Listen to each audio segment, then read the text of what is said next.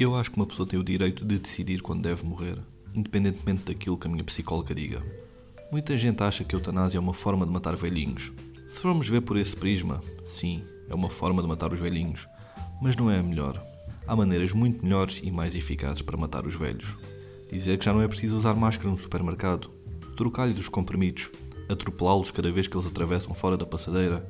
E acreditem, isso acontece bué vezes. Os velhos parece que são alérgicos às passadeiras.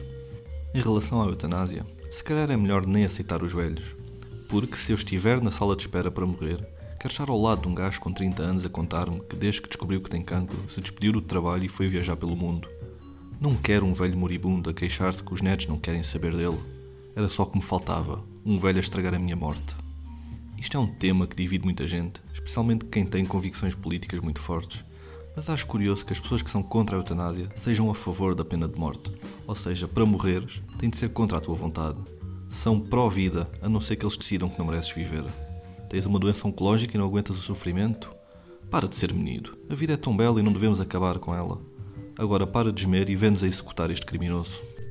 O que falta decidir neste assunto é: quem é que mata as pessoas? Os médicos?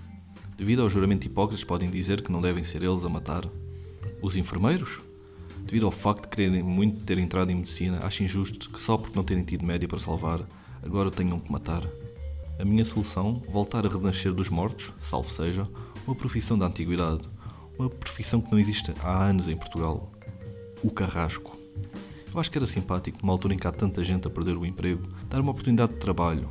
E a farda de carrasco nem é das piores, eu até acho que é bem catita, e acaba por ser um trabalho fácil. Basicamente só tens de dar um comprimido ou injetar algo com uma seringa. E não é preciso saber usar uma seringa, porque desde que morra, podes usar a seringa como bem entenderes. Por isso é difícil seres mau nesse trabalho. O pior que pode acontecer é dar mais anos de vida à pessoa. Por isso, trabalho fácil e farda jeitosa, só há uma pergunta. Onde é que eu posso entregar o meu currículo?